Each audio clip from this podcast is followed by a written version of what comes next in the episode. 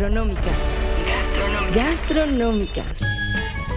Atención sibaritas, foodies, gourmands, garnacheros, paladares educados, tripas aventureras, restaurantropólogos, maniáticos del monchi, antojeros, aristócratas, postretarianos, locávoros, café adictos, frituristas. Y dragones varios. Gastronómicas, el mejor podcast sobre comida y bebida ya está aquí. Por el gusto, con la atención personal de sus distinguidos anfitriones, Mariana Orozco y Toño Sempere.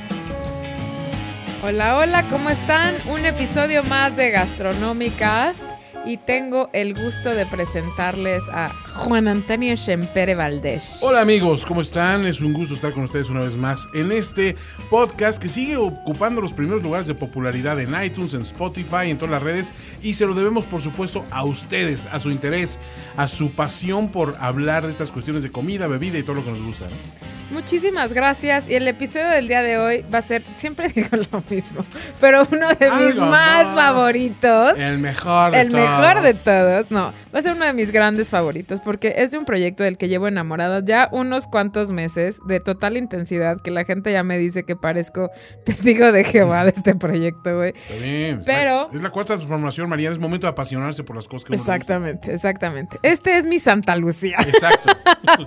y tengo el gusto de presentarles a Antonio. Antonio de un proyecto que se llama Yolcan. Y Antonio, mil gracias por darnos tu tiempo. Y además Antonio trajo un, una visitante junto a él, que es. una pequeña perrilla de amor. Y es nuestro primer visitante, este... ¿Mascota? Mascota. O sea, aparte de ti. Técnicamente sí. es el segundo. O sea, y como dijo Andrés Manuel, que todos somos como mascotitas y como Jesús, como dice Jesús. Jesús también. No, ya un, día tuvimos atrapado aquí al Bunkers, uno de los gatos se quedó aquí y no podía salir. Eh, cuando sabíamos que estaba aquí, es cuando empezó a maullar, dijimos, ay, se nos metió el gato, pero bueno. Mi vida. Antonio, mil, mil gracias por venir, por darte la vuelta a esta esa zona de la ciudad. Y pues bienvenido. Al lejano sur. No, pues al revés, muchísimas gracias Mariana Toño por el, por el espacio y pues al auditorio también por darnos la oportunidad. Bueno, pues queremos que nos platiques, este, Antonio y yo nos conocimos hace pues ya un par de mesecitos por lo menos, y nos conocimos por una cosa súper fortuita, por un retweet que él vio de una cosa que yo subí de cómo guardar las hierbas. Y entonces me escribió, nos hablamos, nos vimos, platicamos, me presentó Yolkan. Obviamente dijo, no sabes nada, eres es una un tonta. imbécil. Llegó y te pegó con un manojo de, poros, así. Y obviamente te hizo entender que estabas en el error exacto, de muchas cosas, ¿no? Que es como conoces generalmente a la gente cuando te corrigen. Es, es, mi manera de vincularme con las personas después de la corrección fraterna. Y entonces nos vimos y yo empecé a, conocer el proyecto que ellos tenían. Me empezaron a llegar las cajas de fruta y verdura que llegan una vez a la semana, en, en mi caso. Y estaba obsesionada. Me permitió redescubrir ciertos ingredientes que eh, pues había visto algunos, no, no en México, siempre fuera, y otros que son muy nuestros en una mucho mejor versión. Pero quiero que nos cuentes mejor, Antonio, antes de yo spoilear todo lo demás. Cuéntanos un poquito de qué es Yolcan y cómo llegaste a armar este proyecto, que es una cosa súper, súper curiosa y de verdad que si no después de esto quieren comprar una caja, me rindo. O sea, ya, me doy a la bebida. Más. Bueno, pues el proyecto empieza en 2011 eh, con la intención de preservar las chinampas como unidades productivas. Ese era el único objetivo en el proyecto en ese momento. Y pues bueno, lo fundamos Lucio Usoviaga, que es amigo mío de toda la vida, estudié con él primaria, jugamos fútbol juntos. Y después de eso pues mantuvimos el contacto, obviamente, él estudió filosofía, yo estudié actuaría. Y él participaba en un proyecto en pro del rescate de las chinampas, un proyecto en donde era más como su, pues su manera de contribuir, no de una manera tan activa, pero sí trataba de conectar a los productores chinamperos con consumidores finales. Él tiene un desencuentro con un proyecto en el que estaba, no voy a decir el nombre, en el que ayudaba, porque se entera que pues que realmente están comprando todo en Central de Abastos. Oh, y que... ¿Eres tú, Juan Antonio Semper, el de ese proyecto? Eh, no, yo hago lo mismo, pero... La Walmart. No, no, no, con, con, con medicinas. O sea, es básicamente lo mismo. Obvio. No los hago yo en casa. La, realidad es que se vale, pero el chiste es ser honesto, o sea, ser transparente al respecto. ¿De dónde viene lo que Exactamente. Produces? Así de fácil. Entonces... En el momento en el que él se da cuenta de eso, eh, decide que pues, él quiere participar más activamente en el rescate de las chinampas y se da cuenta que nada más si está involucrado en la producción puede garantizar que, pues, que las cosas estén produciéndose ahí. Entonces me invita, en ese momento yo trabajo en, un pequeño despacho de consultoría en finanzas y riesgo y me pide ayuda para, para crear el modelo de negocio, para hacer ciertos números, ¿no? para ver de qué manera tenía que estar formado. Ahí sí ya es una invitación pues, a una junta de trabajo. Eh, me presenta el proyecto, me lleva a Xochimilco un par de veces y me transmite su visión, lo que quiere lograr y un poquito pues lo que él ya tenía detectado que eran pues las amenazas de las chinampas. Ahora, pequeño paréntesis, para todas las personas que nos escuchan fuera de la Ciudad de México, que no están muy familiarizados con el concepto de las chinampas. ¿Qué te parece si vamos a un Gastro Geek para que ampliemos Me un parece un poco? Gastro, gastro, gastro, gastro Geek. Gastro Geek. Amo, amo esta cortinilla. Science, bitch. A ver, Antonio, justamente va la pregunta. Nos escucha gente de muchos lados del país y también del mundo De mundial. de nuestras fronteras. Y queremos saber qué es una chinampa. Para los que no tenemos ni idea de qué es. Bueno, yo sí sé, pero Toño que no terminó ni la secundaria Difícilmente. por tele- Trunca. telesecundaria. Telesecundaria trunca. Cuéntanos qué es una chinampa. Pues bueno, realmente es un sistema de producción eh, agrícola, La- eh, es un sistema, el sistema de chinampas. No es la chinampa no, No es un existe, espacio, claro, sí, no, no es existe por sí sola. Claro. Pero ya físicamente eh, el, es- el sistema consiste en, en ganarle terreno al lago, en rellenar ahora sí que pequeñas islas que en un inicio eran flotantes. eh, son islas de composta, prácticamente están hechas de composta, tienen el promedio de materia orgánica más alto del país por lo mismo. Son cercos de madera que se van rellenando de esta materia orgánica y esta tierra. Y en un inicio, originalmente en la época prehispánica, flotaban y podían transportar los cultivos que traían pues, desde Xochimilco hasta, pues, hasta la zona centro de la ciudad. Hoy en día ya están fijas, ya no están flotando. Se sembraron unos árboles primos de, de los ahuejotes, de primos de los ahuehuetes, que se llaman ahuejotes, del- Ahuejotes. Del, sauce llorón. y, y ellos protegen de la erosión del viento, de la erosión del sol, dan algo de sombra. Y además las raíces fijaron eh, estas islas al, pues a la parte de hasta abajo, ¿no? Al fondo de- del lago, que realmente no es un lago tan profundo, tiene un metro cincuenta. no, no, realmente es poquito, ¿no? Eh, Es un, prácticamente un humedal, un pantano. Humedal. me gusta Ay, qué palabra. elegante. Entonces eso es una chinampa y fue creado con la intención de resolver eh, la- el tema de la alimentación para el millón de personas que vivían en Tenochtitlan antes de que llegaran los españoles. Eran las ciudades más grandes del mundo y, y para eso fueron creadas las, las chinampas. Entonces hoy en día tiene mucho sentido el que, el que regresemos y volteemos otra vez a un sistema que para eso fue diseñado Claro. y que está abandonado. Está siendo abandonado pues, a veces hasta por falta de conocimiento. Amigos, no se asusten, ¿eh? no, no, no estamos este, a punto de ser devorados por una fiera salvaje. Nuestra visitante que que Está perro, peleando con los gatos de Está asomada, muy interesada viendo los gatos de aquí del estudio. Pero bueno, este, y obviamente, cuando se habla de rescate, obviamente pues entiende de que algo, algo malo está pasando ahí, algo hay que resolver, porque pues debe ser el problema que afronta la Ciudad de México en general, que es contaminación, ¿no? Me imagino que cuando se habla del rescate de las, de, de- de las chinampas, es eso, ¿no? Rescatarlas tanto del desuso como de la, la contaminación, ¿no? Pues, Es- pues, Estás en lo correcto. Uno de los principales problemas son los metales pesados. Y los chilangos, yo diría también. Y- por, por Cállate, supuesto, por supuesto. Eh, son los metales pesados tanto en agua como en suelo. Entonces, para eso nosotros, pues fue uno de los primeros problemas que, que vimos que se tenían que solucionar. El tema medioambiental. ¿no? Son tres problemas los que nosotros vemos o tres amenazas las que, las que afectaban pues, a las chinampas hoy en día. Uno es ese, la contaminación. Otro es el económico. El lograr que sea sostenible eh, el modelo. Los costos de producción en, en las chinampas son altos. Todo entra por agua, todo sale por agua realmente el, el poder producir y competir contra los productores en el país, pues lo hace muy complicado si no tienes un producto de especialidad, algo como muy, muy específico. Y si no tienes intermediarios, además, es importante que no haya intermediarios. Claro, porque todo este labor de coyotaje lo hace mucho más caro, ¿no? Por a mí me consta. o sea, digo, eh, cada vez nos la ponen más difícil, Exacto. Mariana. O es más caro comprar es cada, nuestros vez, cada- gustos. cada vez delinquir es más complicado en estos, en estos tiempos y, y hay que decirlo. O sea, se, se tenía que decir y se dijo. Se dijo, exacto. El día que nos conocimos me platicaste de un término que, eh, que se llama biorremediación. ¿Qué es biorremediar un espacio? ¿Y por qué es caro? ¿Y por qué Yolcan tiene eh, esta misión de bioremediar la zona. ¿Y por qué le dijiste, Mariana, no hay forma de bioremediarte? y así empezó la conversación. Exacto, perdón por todo. Pues, en el caso de Mariana vimos que era meterle dinero bueno al malo. ¿Y para qué? ¿Y para qué? ¿Para qué nos complicamos?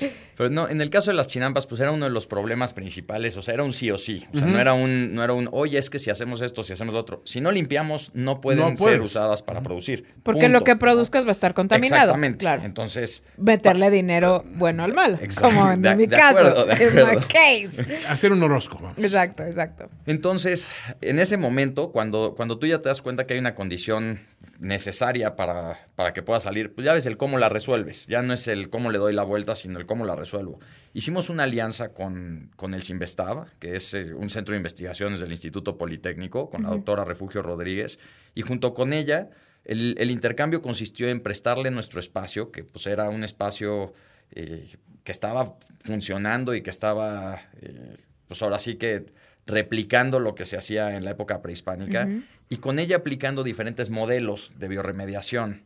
Algunos un poco más invasivos, algunos con un, poco más de tecnología. O sea, hay algunos que tienen hasta paneles solares y una bomba sumergible. Obviamente al final la conclusión, después de probar tres, cuatro diferentes modelos, escoges el más barato, el que menos invada el ecosistema, tanto de manera visual como para los animales y, las plantas que hay ahí, y que mejor deja el agua y, el suelo. Entonces, después de cuatro años llegamos a una conclusión. La parte técnica, ellos son los que la dominan, pero consiste en una especie de pozo que se tiene que hacer en la chinampa, se forra con grava, con costales de grava y el agua entra por filtración. Entonces tienes un primer filtro mecánico que elimina muchas de las cosas que están ahí. Y después de eso hay una serie de, plantas eh, subacuáticas y también que están en la superficie que cada una cumple una función distinta. Regulan pH, oxigenan, eh, eliminan metales pesados, ¿no? En el caso del lirio, los tienes que estar cambiando y sí les tienes que estar dando un cierto mantenimiento, pero al final logras que el agua por lo menos cumpla con la norma de riego, ¿no? sin que llegue a ser potable, pues sí tienes un agua completamente distinta a la que tienes eh, en los canales pues, tradicionales. Y qué curioso, porque uno pensaría que, bueno, para limpiar estas cosas, te viene la idea, ¿no? Pues meter ciertos químicos. No, la naturaleza tiene muchos medios de limpiar. Hablarle a Elon Musk. Exactamente, no tienes que verte tan, tan, tan, eh, tan técnico, digamos, o tan químico, sino simplemente comprender, tu entorno y meter a, los, a, los, a las entidades que tiene sentido meter en ese, en ese entorno, ¿no? Para que ellas mismas se encarguen de la limpieza. Ahora, eh, este espacio, cuando hablas eh, del espacio que tienen ustedes, ¿a qué, a qué, ¿de qué espacio estamos hablando? O sea, hablando en términos metraje o cuestiones así. Mira, lo que pasa es que Yolcan realmente es una plataforma de, soporte, ¿no? de, de, capacitación, de organización, de acceso a mercado. Yolcan como tal no tiene más que una sola chinampa. que pues el contrato además está en una servilleta. Oh, Dios. ¿no? Como deben de hacerse todos los contratos que vale la pena hacer. Y, realmente tenemos 2.500 metros cuadrados ahí que se han usado para talleres, eh, para los mismos productores, para, para, poner el ejemplo de cómo queremos que se hagan las cosas, eh, para las visitas, ¿no? para los eventos que llegamos a hacer. Pero cada uno de los productores con los que trabajamos en la zona es dueño de su chinampa. Y ellos realmente lo que se les ofrece es una capacitación, supervisión, eh, asistencia técnica se, ayudamos a coordinar los calendarios de siembra para que no se compitan los cultivos. Oh, y, entonces, pues es una manera en la que la red se vuelve muy eficiente con nosotros organizando. Y la, la, cosa es que ellos les provean a ustedes de lo que haya salido. Por supuesto. Y nosotros pues cobramos un pequeño sobreprecio, obviamente nos convertimos en ese intermediario, que no es que estemos peleados con el intermediario, simplemente con el que no agrega valor, ¿no? con el que te compro, te compro en dos, te vendo en cuatro, ¿y qué hiciste? Pues nada, me lo cambié de mano, ¿no? Entonces, eh, sí, pero la capacitación, toda esta investigación que se hizo, de algún modo, que me queda claro que aunque cobrando lo que cobren el sobreprecio, no alcanza a pagar lo que ustedes están dando como capacitación y demás, ¿no? No, por supuesto que no. Y, eso sin contar primero la limpieza y luego pues la capacitación y la supervisión constante. Claro.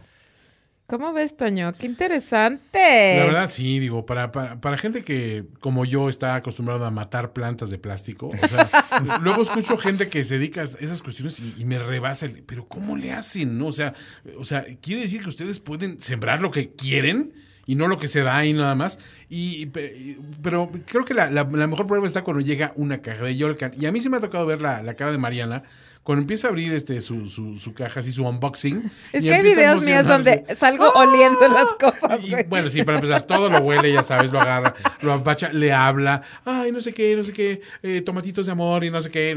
bueno, sí, le genera una, una, sensación particular, pero es que la verdad es que ves eh, lo que sale de esas cajas de York y dices, es que está muy bonito, o sea, te, te, incita a, vamos a hacer algo con esto, ¿no? Pero vámonos un poquito más atrás. Entonces, ustedes ya hacen e, todo esto con la doctora del poli, tienen este espacio, juntan a otros chinamperos y les dicen, a ver, así está la cosa, nosotros les ofrecemos capacitación, les ayudamos este rollo, nosotros les ayudamos también un poco a comercializar lo que ustedes están produciendo y tienen eventos y demás, pero ¿cómo, cómo le haces para tener un proyecto de este tipo y que sea o sea, que se pueda comercializar en México? O sea, los consumidores mexicanos estamos, por lo menos de esta ciudad, estamos hechos para consumir esto. O sea, ¿ha sido difícil?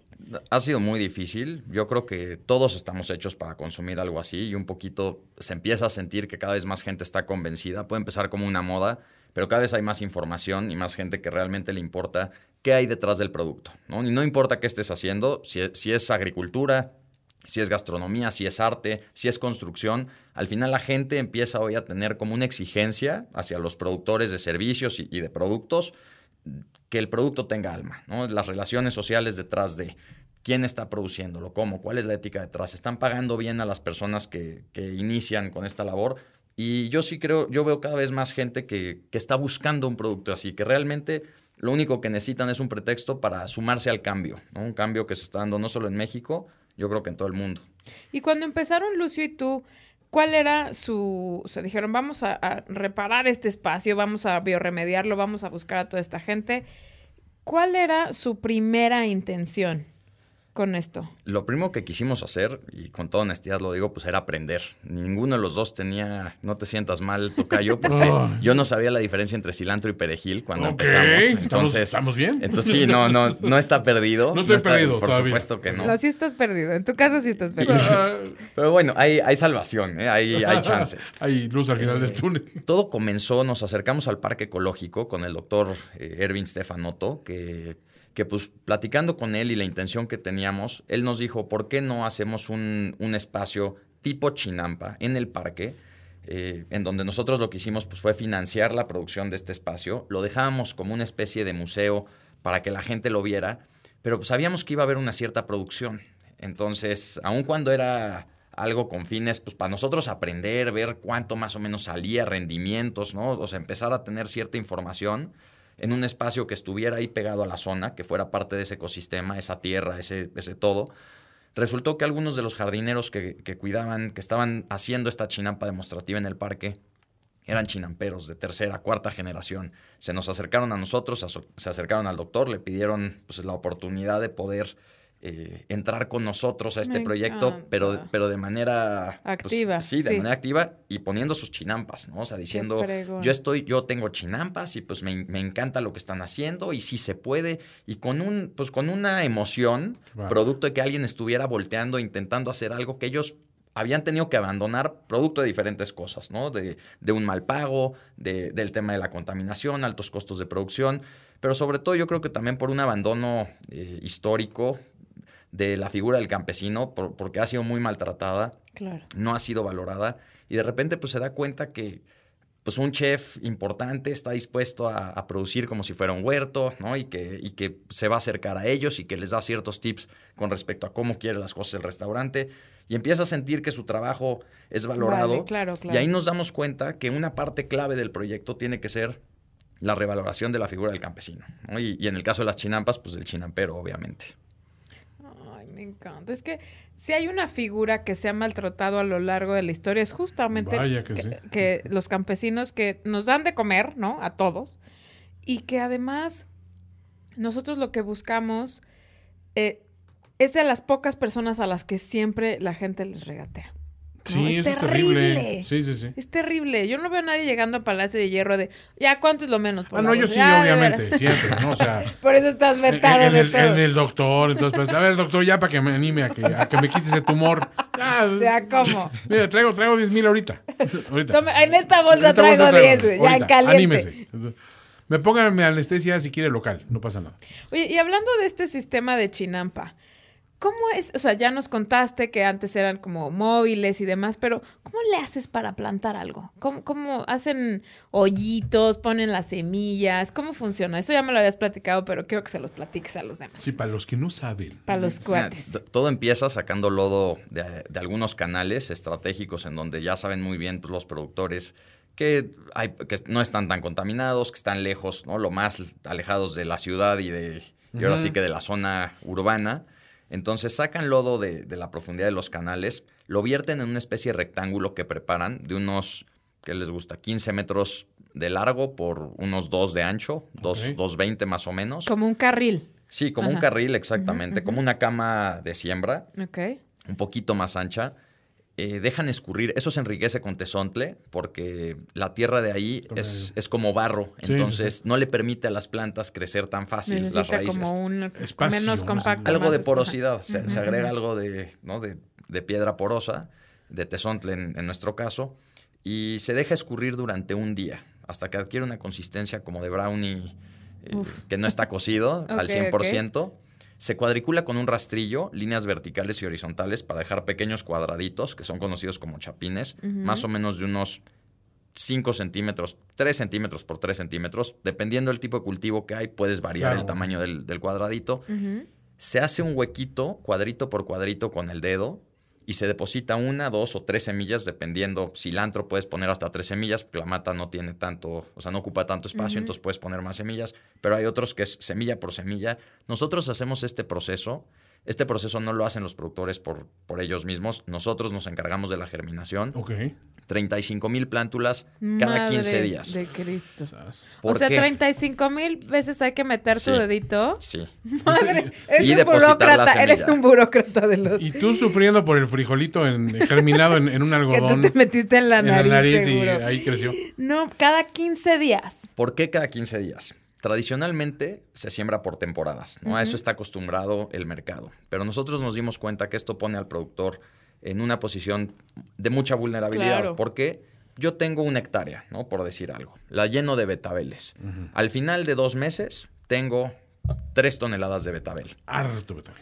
¿Quién me puede comprar tres toneladas de betabel? No, no hay esa Central de Bastos, Walmart, sí. O sea, la realidad es que hay pocos compradores. Entonces, y ya el betabel se está empezando a echar a perder. ¿no? Digo, cualquier perecedero. Pero el punto es, yo ya tengo ahí la papa caliente. Y, si yo no acepto lo que me están ofreciendo, se me puede terminar. Claro, ellos pueden tasar el precio y ellos no tú. pueden tasar el precio. Entonces, nosotros qué hacemos? Nosotros nos damos cuenta que de entrada el consumidor final no necesita tres toneladas de betabel. Exacto cada, cada dos meses. Tal vez necesita medio kilo de betabel una vez a la semana. ¿no? Y pensando en restaurantes, pues un poco más. Entonces, les pedimos a los productores que ellos hagan un esfuerzo por hacer un cambio histórico y en lugar de sembrar de acuerdo a la temporada, siembren cada 15 días. Esto hace que sean mucho más altos los costos de producción, pero también hace que tengamos producto disponible siempre. Se cosecha diario.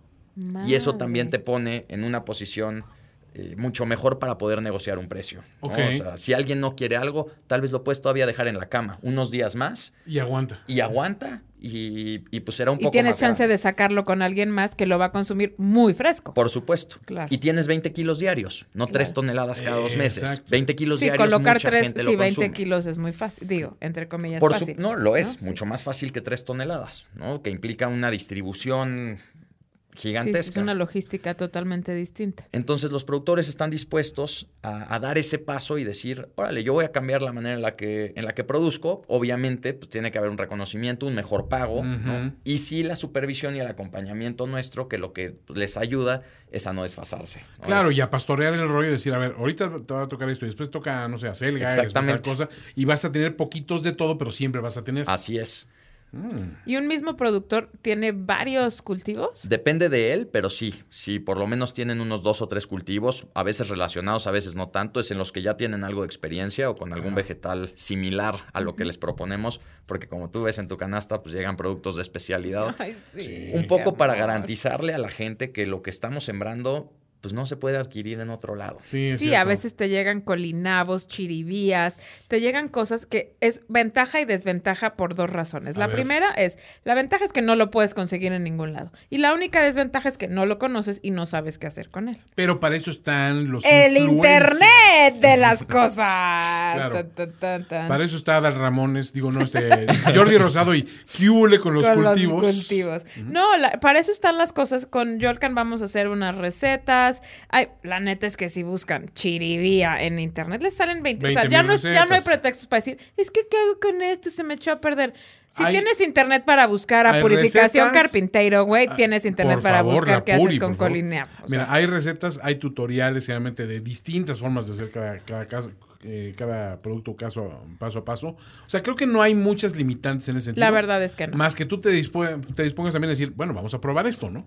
totalmente de acuerdo. Y a mí me ha dado la oportunidad, después de que nos conocemos Antonio y yo, yo empiezo a mandar en mis boletines semanales que si no se han suscrito, se meten a mi Twitter y como tweet fijado está el boletín donde se pueden registrar. Y ahí les mando cada semana recetas. Muchas veces vienen cosas de Yolcan, ¿no? Este, hay mucha gente que ya se ha suscrito a la canasta. Y también es, es, esto lo aprovecho como un buen espacio que es importante, que la gente me ha escrito para hacerme este comentario, que sobre todo Lucio y Antonio, a Lucio que no lo conozco, pero estoy segura que es la misma este, fórmula de pensamiento, los dos están totalmente abiertos a la retroalimentación de nosotros, sus clientes. Ok. Nosotros tenemos que entender que esto es un proyecto totalmente sui generis sea, no es como que, ay, bueno, pues sabes que ahora me puedes mandar. No, nosotros vamos a recibir lo que hay. Esas son cosas muy distintas, ¿no? Esta canasta, de la que platicaremos un poquito más adelante, yo les voy a platicar cómo es lo que yo conozco como consumidor y Antonio complementará lo que él considere pertinente. Ustedes se suscriben a una canasta que puede ser este, semanal o quincenal, ¿no? Entonces te va a llegar una vez, bueno, tú tienes que ir a recoger una vez a la semana en varios puntos de, distribución. que la neta es que son bastante accesibles, ¿no? este, en, diferentes zonas como Así como te programas para ir al súper, vas a recoger tu canasta. Tal cual. Y esa canasta tú la puedes pedir de distintos este, gramajes. Está la del Forever Alone, está una media, está una para familias más grandes, puedes pedir cosas que además complementan, puedes poner huevo, puedes poner este frijoles, puedes poner muchísimas cosas. Puedes tú estás eh, en un paquete, en tu caso el paquete sin eh, amigos. Mi, paquete, no, mi paquete hasta eso sí, mi paquete es media, que son 5 kilos, que a mí me funciona porque yo cocino y congelo. Y congelas, sí. Entonces, a mí me funciona de lujo. Y luego también parte de mi canasta se la comparto a Florentina, ¿no? Ah, bueno. Para que le dé de comer a su hijo, porque para ella ya es como súper seguro comprar las verduras para hacer las papillas de su hijo con estas verduras de Yolkan, ¿no? Entonces, ¿Qué viene en la canasta? Muchas cosas, ¿no? Uh. Dependiendo de los kilos que compres, vienen diferentes. Y a veces, entre una semana y otra, se van a repetir. O sea, eso tengámoslo muy claro. Si este lunes me llegaron acelgas, de estas acelgas preciosas como arcoiris, que son espectaculares, y al siguiente vuelven a venir acelgas, la gente me ha escrito así, es que me mirieron dos veces acelgas pues el productor ahí las tiene. Y hay buenas selga, hay que aprovechar. Es como cuando dices, es época de mandarinas y están buenísimas. Y estás comiendo mandarinas, mandarinas como loco. ¿Cuándo repelas ahí? Jamás. Nunca. Lo que pasa es que, ¿qué, sucede con las verduras? Yo soy la persona más fanática de las verduras de este planeta. O sea, neta, si tuviera hijos le pondría nombres de verduras o algo. También. Salsifí es bonito nombre. Es precioso nombre. Pero nosotros somos más rejegos a comer verduras, ¿no? Entonces, como, ay, pues, es que cago con acelgas. Miles de cosas. En lo que puedes usar espinaca, puedes usar acelga. Se pueden intercambiar indistintamente en las recetas. Y sobre todo las puedes poner, las puedes comer frescas, las puedes comer cocidas, las puedes comer horneadas, las puedes comer licuadas, las puedes comer como tú quieras, ¿no? La cosa es que tomes esta canasta como yo empecé a tomarla. Yo no voy al súper ya salvo para comer, comprar proteínas y cosas de limpieza. Pero yo decido lo que como en la semana con respecto a lo que me llega a mí de Yolcan. Entonces digo, ay, a ver, me llegó, me llegaron seis zanahorias, me llegaron este, una semana que fue una de mis canastas favoritas, me llegaron zanahorias, me llegó un jengibre, que les juro hasta me sueño con esa canasta. Este, me llegaron unas limas, me, llegó, en esa misma un pimiento. ¿Qué más me llegó? Este, entonces hice sopa de lima con el pimiento y las limas. Ah, me acuerdo eso, eh, Hice una sopa como un chicken noodle soup que tenía la zanahoria con, el jengibre. Sí. Y entonces solamente compré una pechuga de pollo que la dividí en dos, la desmenucé y entonces una la puse en la sopa de lima y la otra la puse en, el chicken noodle, soup. Hice un solo caldo. Nice. Y eso me permitió con cuatro cosas hacer dos recetas y neta y, digo y, sigo comiendo todavía un poquito de sopa y demás llegaron acelgas, hice tortitas de acelgas con un poquito de avena molida, ¿no? Y tantito huevo. ¿Qué más hice? Venía frijoles en esa, hice una crema de frijol y le puse, freí tantita acelga y se la puse arriba ah, como, crunchy, y delicioso. Y la neta es que a mí me motiva porque abro y digo, uff, ¿qué va a haber? Ah, y me llegó también esa vez un colinabo. Ah, sí. Que lo hice como un puré y compré una chuleta de cerdo. Y entonces era un puré de colinabo con eso. Nice. Entonces, ese fue mi menú de la semana. Que obviamente va sumando proteínas. Si están esperando que esta canasta les resuelva la vida de todos los días, está muy complicado. Sí, sí, sí. ¿No? Pero lo que sí te da son insumos particulares que en su vida han probado tan deliciosos como los que vienen y que simplemente no vas a llegar al súper diciendo, ay, voy a comprar un colinabo, porque nunca estás familiarizado con él. Ya cuando te llegó, obligatoriamente tienes esa misión de utilizarlo. Y esa es la parte que a mí se me hace muy interesante de, estos, de esta, esta aproximación. Y que funciona en muchísimos aspectos. Por ejemplo, esos que se suscriben a los clubes del vino. Pues igual en tu vida habías probado vino neozelandés, pero ya que lo tienes ahí, lo pruebas y dices, wow, ¿no? O a mí, que soy una obsesiva del maquillaje, estas cosas que te suscribes a las cajitas de maquillaje y que te llega la crema de no sé dónde y el producto de no sé qué. Funciona exactamente igual. La sorpresa te obliga a resolver y a, y abrir tus panoramas para decir, ay, claro, esto puedo hacer con mi canasta de Yolkan.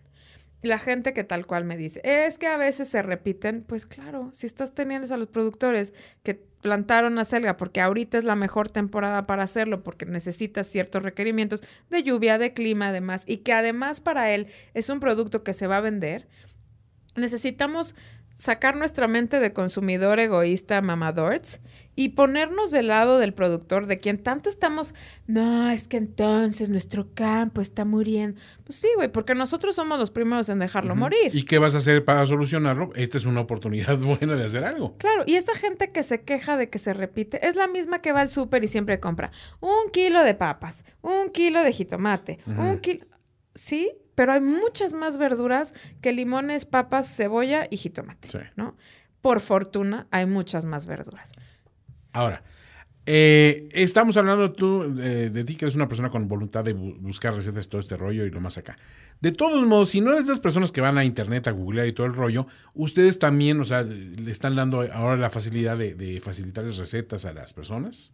Sí, sí lo hacemos. En el blog, en la página, hay recetas de todos los productos que tenemos, pero creo que Mariana tocó un punto importantísimo, que es, de repente la gente tiene estas ganas de, generar un impacto o de hacer un cambio y no se dan cuenta que para hacer eso es necesario un cambio de hábitos. Claro. Y, de repente hay una desconexión entre, es que quiero salvar el campo mexicano, pero yo quiero desayunar con kiwi siempre. Ah, sí. Entonces empieza a ver estas incongruencias que todos, que todos somos, o sea, todos tenemos ese tipo de comportamientos, pero es como empieza el año y de repente tú dices, no, pues es que voy a pagar la membresía anual del gimnasio, ¿no? Está padrísimo y fíjate que el gimnasio está increíble. Si tú no estabas pues, acostumbrado, familiarizado con ese tipo de hábitos, difícilmente los vas a generar porque pagues una membresía. Y lo mismo pasa con la canasta. Ahora parece que no quiero vender canasta. No, no, no, al contrario. No, pero realmente yo la consumo y te puedo decir que lo más desgastante al principio fue acostumbrarme a hacer exactamente lo que dijo Mariana. Claro. Me llega el mail, igual que a todos los consumidores, el, viernes en la tarde, de qué va a traer la canasta de la semana que sigue ahí estamos mi esposa y yo viendo a ver qué, cómo vamos a hacer cada una de las cosas, porque también son productos que a veces no estamos familiarizados con ellos. Es un desafío. Es un desafío, eh, implica un esfuerzo y a veces es muy desgastante el que te sobre producto o se te eche a perder.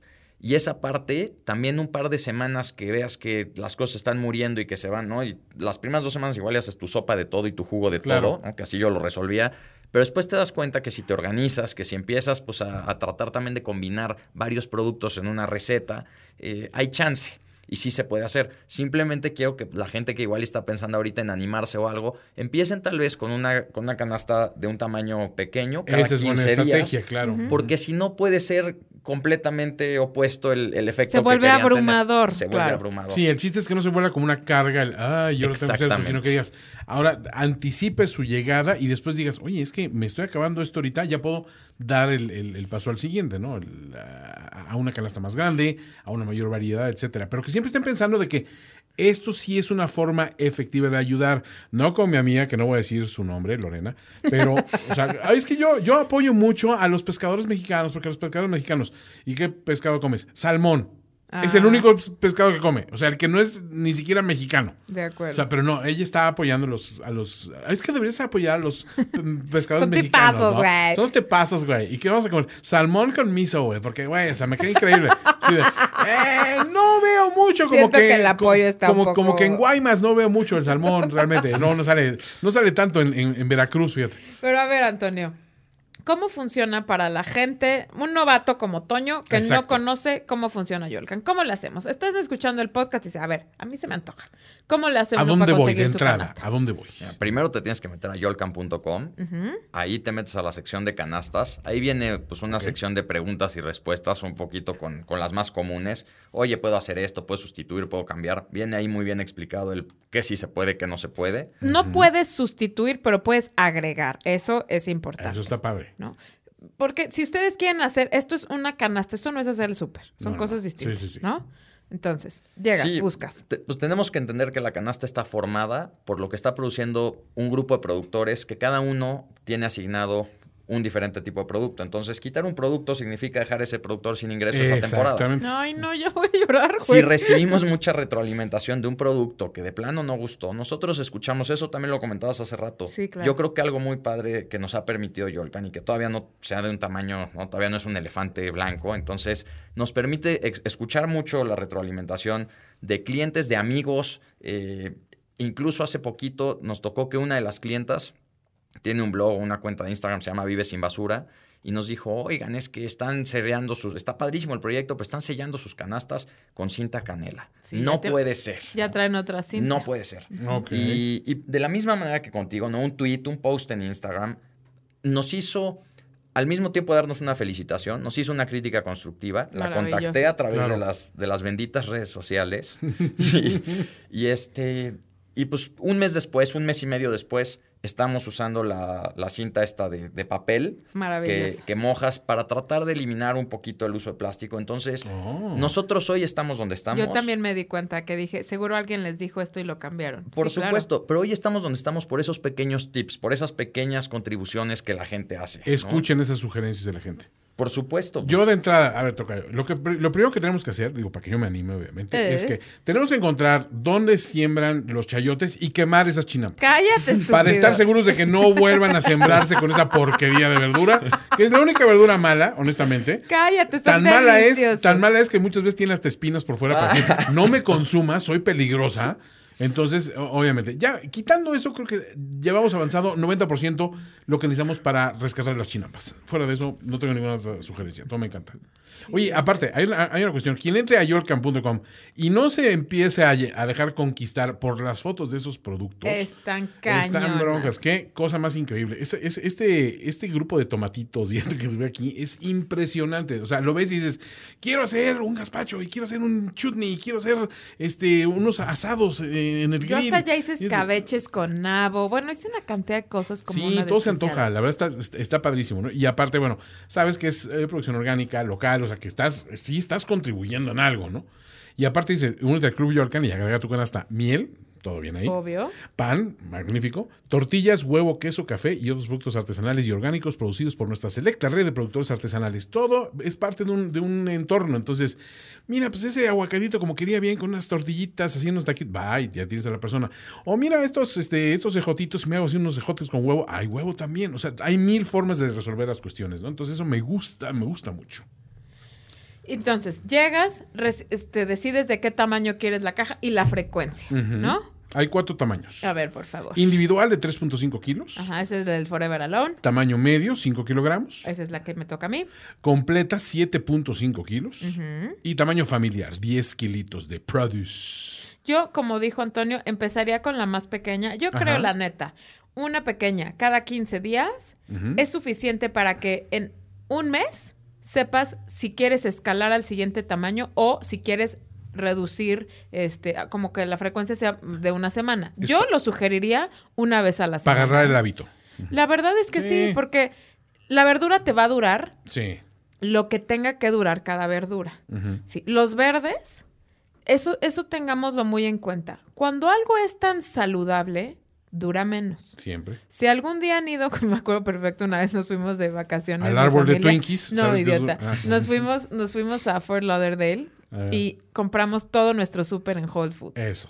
Hicimos un súper de Whole Foods de 80 mil millones de dólares y para el tercer día todo se había echado a perder. Obvio, porque también el calor y todo Porque la verdad es que cuando las cosas son tan saludables, estamos hablando de verduras. Sí y estoy hablando de los de, los de hoja verde, duran menos. No estoy diciendo que les duren este, de un día a otro ya estén feos. Necesitamos ver cómo se almacenan. Yo tengo por ahí varios tips. Subiremos algunas cosas. Pero los verdes se almacenan eh, envueltos en papel o en servilleta de papel eh, y tapaditos, ¿no? No cerrados, sellados completamente porque sigue respirando la verdura y se pudre. Pero tú los cubres de servilleta que esté un poquito húmeda, que agarras tus manos y como que le haces así espolvoreada, este, como bendición. Olvídalo. Y entonces lo pones en un cajón de verduras, que es donde menos frío le llega, ¿no? Directo. Y eso te va a durar más o menos una semana y pico. O puedes usar el método Semper y decir que llegó espinaca, bien, espinarda la crema ahorita en este momento. Crema, mantequilla, todo lo que te hace daño, meterlo y así. O no. Y se ve acompañada por la espinaca. La tirada. Y la espinaca dice, todo bien, porque, ok, te está haciendo daño con la crema y la mantequilla y todo este rollo, pero aquí estoy yo, la espinaca, para nutrirte y ayudarte. No, pero te voy así a decir funciona. Una cosa. Esto cállate, es ciencia, claro que no es ciencia. Yo no lo inventé, lo inventó, no, lo inventó la ciencia. Lo inventó la ciencia.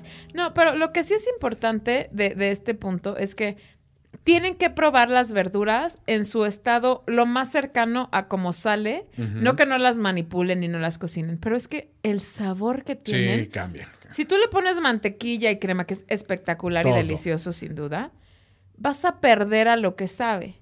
Y entonces estamos acostumbrados a que todo sepa a lo que no sabe. Y cuando la pruebas es como, ah, bueno, entonces en un sándwichito, en lugar de ponerle lechuga, le pones de tu... De tu, de tu acelga. De tu acelga. O de las espinacas, porque también llega. los, los sapios que llegan son espectaculares. Ah, las cebollas de no manches. El poro que... Es cebolla de la que sí lloras cuando la cortas, señores. No esa cebolla del súper que ya... le tengo que echar tres cebollas para que medio sepa, ¿no? los jitomates. Los jitomates es lo que más impacto me ha causado. sí, son impresionantes. Son impresionantes. A Toño le tocó ir a cenar un día a mi casa y hice puras cosas de Yolcan. Hice un quiche con los jitomates que había. Obvio llegué mentando madres porque a mí dame proteínas y cosas este, animales súper dañinas al organismo porque, es, es, importante. Este, sí, o sea, digo, si estaba yo bebiendo para hacerme daño con tanto whisky, lo justo es que me des cosas que hacen daño también. Hijo, la verdad, todo estaba buenísimo. Hice un tabule de coliflor de. lo sigo preparando. Yo lo acabo de llevar una carne asada el otro día y todo el mundo, eres un genio. Y yo, sí, con cilantro de Yolcan, con perejil de Yolcan, eh, el quiche este que hice con los jitomates de Yolcan Buenísimos también. Todo era la ensalada. de verdad brutal. Así la ensalada que hice con, este, cítricos de Yolcan. sí, sí, sí. te llega todo para resolverte muchas comidas. Les digo, cómprenlo, Vean cuál es la caja que les funciona, así tal cual, aventúrense, ¿no? ¿Cuánto cuesta, cuánto cuesta nuestra caja más pequeña, Toño? A ver, estoy viendo aquí en la lista, pero... Deja de estar viendo pornografía y dime qué dice de Yolcan. Estoy viendo a Maribel Guardia, espérame. este, no, aquí no, tiene, aquí no tengo los precios. Son 250 pesos, es la más, la más accesible. Aquí está, 200, desde 250. Canasta semanal, cuatro entregas mínimo, desde 250. Canasta quincenal, cuatro entregas mínimo, también desde 250. Este... Frijol verde orgánico, 75 pesos, el, paquetito de 800 gramos. Huevo orgánico por pieza, 480. Café orgánico, 500 gramos, 125 pesos. Miel orgánica, 90 pesos. Honestamente, no está, no, son precios disparados. No, los precios son, son muy justos. Mermelada de mango con miel de maguey y jengibre. Bien ahí. Queso Oaxaca orgánico por kilogramo desde 71 pesos. Pan orgánico de la sastrería del pan desde 135. La salsa de chipotle, salsa de choconostle y chile morita, arroz blanco orgánico, arroz para sushi orgánico, arroz integral orgánico. Hay mucho, señores. Dense, dense. Hay mucho y ya les dijo... Eh, yo, yo la neta no me había puesto a pensar eso. Si quitabas un producto, le estás quitando trabajo a alguien, güey, se me parte el alma. No le quiten trabajo a nadie, mejor sumen productos, ¿no? Eh, y también la proporción, cuéntanos cómo es la proporción, que esa me la platicaste. O sea, hay como verdes y qué más tiene una caja más o menos cómo está armada. Claro. Pues, Toño, tú puedes regalarle el chayote a alguien que te caiga mal y también de esa manera. A mí regálamelo, de esa manera, yo amo de esa manera se aprovecha. Perfecto, porque Mariana aparte me cae mal. me parece perfecto.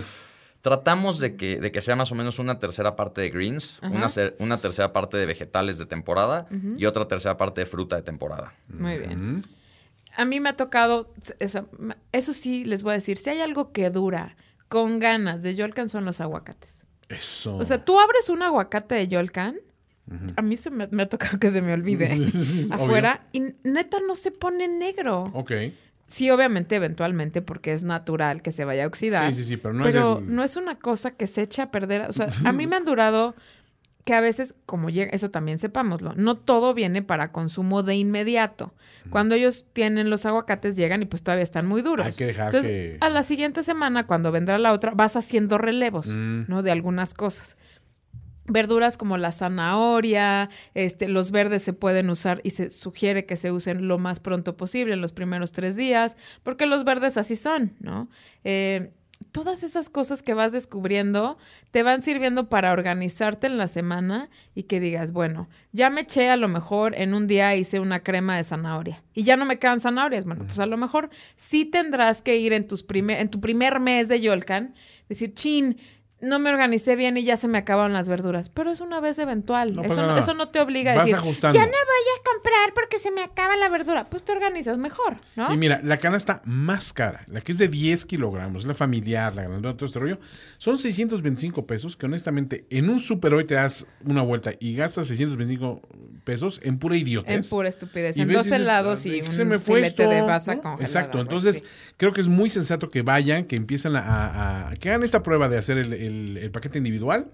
Eh, 15 días le dan, le dan o sea, un, cale, digamos, y van viendo, para empezar, empiezan a probar. Una vez que prueben, les garantizo que les va a gustar, porque yo la verdad he tenido la, la fortuna de probar las cosas que ha hecho Mariana, que digo, sabemos que no es muy ducha para la cocina, pero, pero, le echa ganas y la verdad es que la ganas es, es, luchona. es luchona, se le aprecia. Pero la verdad es que cosas, ella con su limitado talento pudo hacer cosas bien ricas. O sea, imagino que ustedes con un poquito más de entrenamiento pueden hacer cosas buenas. Además, lo que sí es que hay una, como una... Eh, cláusula, por así decirlo, que no es tal cual, pero que te piden un compromiso de cuatro, cuatro veces. entregas mínimas. Para que tengas chance de que en cuatro semanas o en cuatro o cada 15 días, pero que sean cuatro entregas, tengas chance de conocer de qué va el proyecto, porque de una es como una cita. En la primera cita a lo mejor sí te puede parecer un lerdo o lerda, pero le tienes que dar chance, que la gente salga, porque a veces les digo, no van a encontrarse una mala canasta, eso nunca jamás, eso sí se los firmo este, meto las manos al fuego por las canastas de Yolcan, pero a lo mejor también la comida es muy de gustos. Mm. Si un día les llega un día te toca un chayote, ni modo. Exacto, te toca un chayote. se les fue, no son perfectos. Y te voy a decir, los chayotes de Yolcan son lo más delicioso del mundo. Obvio no. Yo hice una versión de los chayotes que hace Abu, que son chayotes con grano de lote, cocidos los dos, un poco de crema y queso, queso este menonita. Oh, mira, suena como algo que jamás probaría en mi vida. Pero bueno, este, pero bueno, sabemos que fuera el chayote hay muchísimas otras cosas, van a ver, o sea, vean las fotos, por favor, se darán una buena idea de todo lo que pueden encontrar. Es yolcan.com. Yolcan.com, entren, una vuelta, eh, el blog está muy completo también, ahí van a encontrar información importante con, este, pues, ahí en cuanto vean los preparados van a decir, ay, ensalada de nopales, de sopa de calabacita, ensalada de jitomates, arroz con berenjena y acelga. Oye, ya se me antojó. Las berenjenas están de teca. y, yo muero por las berenjenas. Entonces, la gente entra, escoge su canasta, la compra y le llega un mail en el que les dice, hey, te va a llegar esto. Y empiezas a organizarte y llega, vas y recoges tu canasta, ¿no? Mira, hay dos, dos, detalles en este proceso. Uno, eh, tú compras esta semana y te llega hasta la semana que sigue. O sea, no compras hoy y te llega mañana. No, no, claro. Eh, Dos, pedimos las cuatro entregas mínimo por dos razones. Una, para que conozcas mejor el, proyecto y, que tengas pues una mejor probadita de, de lo que es pero también para no desestabilizar tanto a los productores y que haya un poco más de estabilidad. o sea, el, tener cuatro entregas por lo menos hace que no una semana entregaste 500 canastas y la siguiente 120, ¿no? Porque claro, pues, hubo la torre. Entonces, tienes un poco más de estabilidad, esas son las dos razones por las que lo hacemos. Y lo otro ya no sé qué te iba, ya, ya no sé cuál era la pregunta. Y la otra eran las entregas. Ah, las entregas. También tienes que escoger el punto de entrega. Tienes que escoger el punto donde lo vas a recoger. Hay muchos colaboradores con los que trabajamos, restaurantes que son clientes nuestros y pues amigos ya también y, tienen la misma manera de pensar, entonces prestan sus instalaciones para que podamos entregar las canastas ahí. Hay oficinas eh, corporativos que nos permiten también entregar ahí. Hay personas que nos dicen entreguen mi casa y yo tengo ahí un poli o alguien que está todo el tiempo y puede pasar la gente a recogerlas. Entonces eh, pueden escoger un club de consumo que les acomode o también por un costo adicional que no nos encanta, pero bueno, tenemos la posibilidad, te puede llegar a tu domicilio. Ok, ok. Qué cosa. Tú como eres un cutre que vas a querer ir, este, fodongo que te la traigan a tu casa. Obvio, no, yo voy a ir. Ay, claro que no. yo sí, obvio, quiero que la lleven a y mi casa. Y voy a pasar a remar un rato en bueno, una trajinera. Eh, que vives en la isla de las muñecas. Claro, sí. voy Vas a ir a cosechar tus productos. Todo, todo yo, bueno... Eh, oye, ¿y hay una opción de que los restaurantes los contacten y les digan, oye, yo necesito que tú me produzcas esto y se vale? Sí, sí se vale. Ahorita la realidad es que es voy a ser honesto, es muy demandante. El atender restaurantes es complicado. Todos quieren poco producto porque no tienen un espacio de almacén muy grande. No, no lo usan, el espacio que tienen lo usan para cocina principalmente o para mesas. ¿no? Entonces, todos quieren que les entregues diario, todos quieren que les entregues antes de las 9 de la mañana, todos quieren poquito. Todos son divas.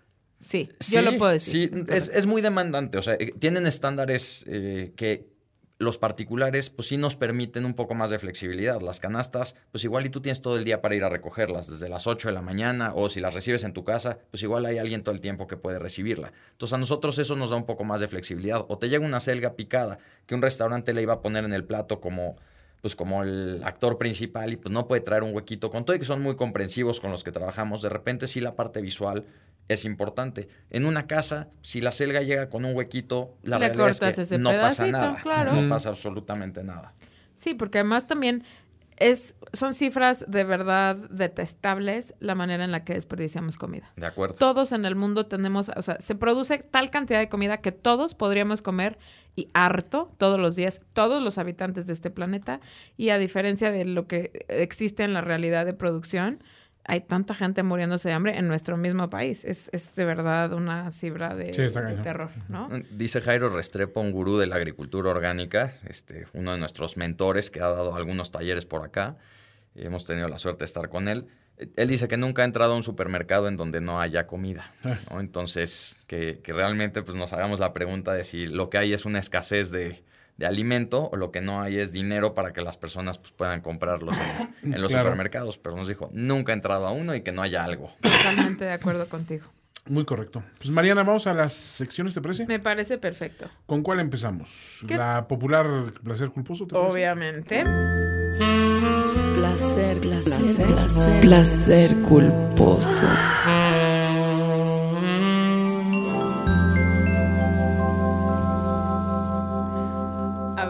Ya nos contaste que eres un adulto responsable, mexicano, emprendedor, preocupado del ambiente, pero también tienes una parte oscura, como todos. Queremos que nos platiques cuál es un placer culposo tuyo, así que digas, me da vergüenza contar esto, ni mi esposo debería de saberlo, pero me encanta comer esto. ¿Qué es? Pues en la mañana a veces al jugo de naranja con zanahoria le pongo unas gotitas de jengibre. No, no es cierto. ¡Qué ñoñazo! no, no, por supuesto que no. Pues, loco con el jengibre. Me loco con el jengibre. Este, me encanta, me encanta McDonald's. Desde chiquito me encanta McDonald's. Eh, ¿Qué te gusta de McDonald's? Todo. Los nuggets, los nuggets son, así no perdono los nuggets. ¿Con alguna salsa en especial? Sí, yo soy fan de la barbecue. no me gusta la agridulce. ¿La agridulce no? A mí me fascina la mezcla de barbecue y agridulce. Yo solo con barbecue. Qué rico. Y de hamburguesas, pues sí trato de variar, de variarle. Me gusta la magnífica, la que en su momento era la magnífica con tocino, pero hoy en día pues, puede ser cualquiera de las como deluxe. Me gustan mucho de cebolla caramelizada o... Sí, hay cosas buenas. Oye, los nuggets es la locura de mis gatos también. ¿En serio? Hay, hay fiesta cuando llego a pasar, digo, pues, ah, McDonald's siempre y unos nuggets de cuatro, ¿no? Y esto se hace cuenta que ese día ya sabes, te amamos, humano, eres lo mejor del mundo. Ya después mandan al, carajo, ¿no? Igual, pero, pero sí es muy bueno. Muy bueno y muy socorrido salud en McDonald's como uno de los placeres culposos populares. Ay, es delicioso. Y también el jengibre en el jugo, uf. el jengibre como sea es delicioso. El jengibre en el smoothie de mango, jengibre y yogurt, nada más. Y después me escribes para darme las gracias y mandas una canasta de muffins si quieres. Cállate. Sin chayote. De chayote. Eh, ahora, pero seguro hay cosas que no te gustan. Kryptonita. Kryptonita. Kryptonita. Kryptonita. Tu voz, de, tu voz de psicalíptico me muata, Aparte estaba enfermísimo ese día. Totalmente. No, no, esa voz que dice mi abuela que es de psicalíptico. Para que no sepa qué es psicalíptico, es un pervertido sexual. Ahí sale mi foto. Exacto. La, definición de diccionario es Juan Antonio Pere. A ver, ¿qué? Así como para Toño el chayote, ¿para ti qué es, Antonio? Híjole, ahí sí van a decir que qué aburrido, pero yo estoy educado a la antigüita y a mí no me dejaban levantarme de la mesa hasta que no me acabara lo que había ahí y como lo que me den. Si me dan piedras con una buena tortilla y tantita salsa. con una buena tortilla. Ay, me encanta. la tortilla es básica. Pero no hay nada que digas, hijo de mejor me lo evito. Prefiero, no, obviamente, a ver, obviamente hay cosas que prefiero no, o sea, que si tengo posibilidad de escoger, el, melón, el melón puede ser una, de mis cosas menos favoritas, pero si hay melón, desayuno melón. Pero el melón se ha vuelto como esas, e, e, esas frutas que pues, te la dan y si no te la comes no pasa nada porque realmente no es bueno. o sea, el melón, el melón, el melón está bueno, es muy bueno. Pero es muy difícil encontrar buen melón. O puedes hacer lo que hacía mi abuela de niña, que le llama ella bautizar a la fruta. Sí, mi abuela le pone, no, no, no, le pone ahora porque ya es muy healthy, mi abuela muy de dieta, le pone un sobre de esplenda, güey. Pero antes le ponía azúcar y ya con eso se bautiza y ya sabe rico. Obvio. No, pues yo pensé que la rehogaba en ron, pero estamos igual. Abu, abu, diabetes, lady.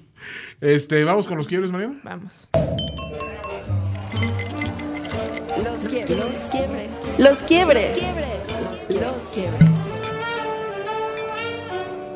Después de un día pesado, luchando ahí contra, contra los elementos, contra los tornados, todas cosas que asolan a los, a los campesinos, según las películas. Este, ¿qué más? Este, las langostas, las plagas de langostas y todo ese rollo. ¿Cómo dices, bueno, ya luchamos contra los elementos y logramos la cosecha de hoy? Luchamos contra los clientes que dicen, oye, ¿no le puedes quitar mejor? Eh, contra eso ya estás hasta la madre. Ok, bueno, después de esa lucha cruenta, dices, hoy me gané una copita de, o un traguito de... Mezcal y cerveza. Mezcal, y cerveza. y cerveza. Bien. Uy, sí. Pues también muy congruente para, para apoyar a los, a los productores nacionales, ¿eh? Porque hay muy buen mezcal, muy buena cerveza. ¿Alguno en particular? Híjole, cualquiera de, de Tobalá. Ok. De Tobalá me encanta. Ese es tu agave favorito. Pues es el que me gusta, creo que es como los vinos, depende de cada quien. Sí, a, mí, Totalmente. a mí ese me encanta. Tobalá. Y cerveza, pues me gustan las, las IPA. Bien, ahí. My people. Sí, pues acá conocemos. Muy bien, me encanta. Muy buena elección. Ahora, pero pues vamos a pensar en los crímenes que ha cometido mi tocayo contra la humanidad, ¿no? Sí, qué fuerte. La última cena.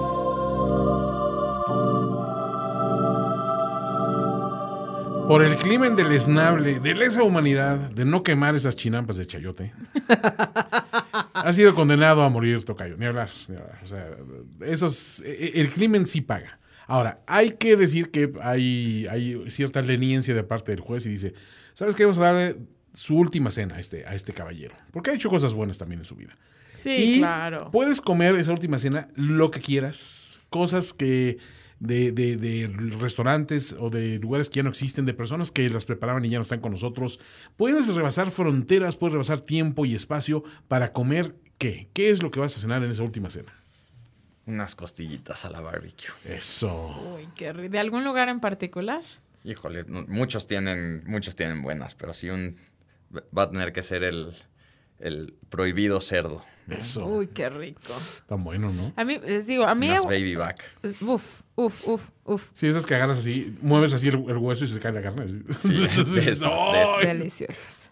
A mí me encantaban las que vendían en Tony Romas, güey. Tony Romas era muy buena en las Era costillas. espectacular. Muy buenas. Ya, y ya de- ahorita de las de cadena, pues hay algunas buenas y eso, pero este, yo acabo de ir al, al pinche gringo barbecue, por supuesto. Sí, está, está no fenomenal. Qué rico. Fueron Este, ahora al, dra- al, este, Al draft del draft. NFL el jueves pasado estuvo genial y agradecemos a nuestro anfitrión. Y pronto tenemos a lo mejor la posibilidad de hacer podcast en vivo desde pinche gringo barbecue. Y uno de los ¡Eh! candidatos obviamente es gastronómicas, ¿no? Entonces Calagante. tendrán oportunidad de ir a saludarnos, a platicar y a comer delicioso. Pero sí, costillitas barbecue es difícil discutir con esa última cena. ¿no? Con alguna cosa que quiera. ¿Por qué Sí, me con- dice postre? Con- la- ¿A ti- ¿Tú eres de postres? Sí, sí, soy de Ah, postres ¿Qué se te antoja de postres de última cena? Perdón, es que Un- yo solo, ceno- yo solo como para llegar al postre. Sí. Hay un pastel de higo que hacen en una pastelería en Polanco que se llama Praline, que hacen, hacen dulces árabes y algunos Pastel de postres. No lo conozco. Solo lo venden más. sobre pedido. Sí. O sea, no puedes llegar a comprarlo, No, tienes no, que avisar antes y, y lo hacen. Y Antonio, sí me acabas de dar un regalo de vida con Sí, esto. una amiga lo pidió una vez para, para su casa, una amiga de judía de Polanco, y me dijo que es una cosa. No tienes amigos, deja de mentir por convivir. Eh, claro, bueno, mi conocida Dina, ¿cómo estás? Oye, lo voy a pedir. sí. Se lo voy a llevar a mi adorado Sergio Villa, que es fan del higo como nadie. Villa que mientras, Villa es mi amor, no te me teja callas. mi bufanda, no le des Calla. nada a ese, a ese Te mandamos pillastre. besos, Villa. Bueno, pues no, solo nos queda pedir la cuenta, Mariana. Vamos a ir con todo. Oiga, le encargo mi cuenta. joven, favor. ¿le puedo Oiga, pedir mi cuenta, mi por cuenta, favor? por favor. ¡Mi cuenta! La cuenta, por favor.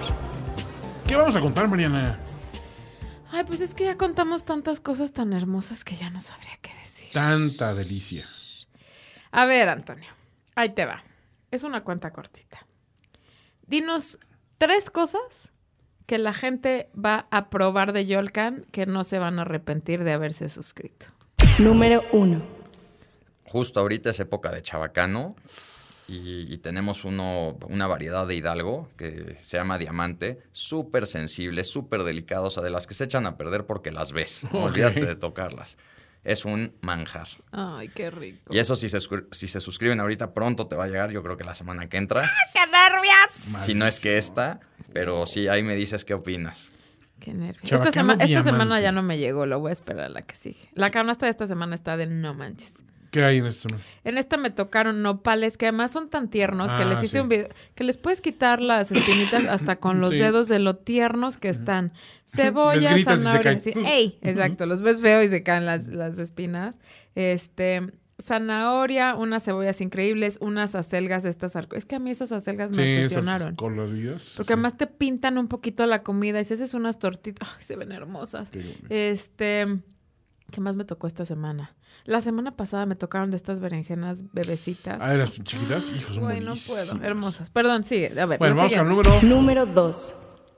La segunda son las berenjenas. Yo creo tenemos como cinco o seis variedades y sí son espectaculares Espe- visualmente y, y de sabor. Es Sí. algo único que difícilmente vas a ver en otro lado. Entonces Sí. la berenjena también, wow. ¿Tienen esa que es como atigradita?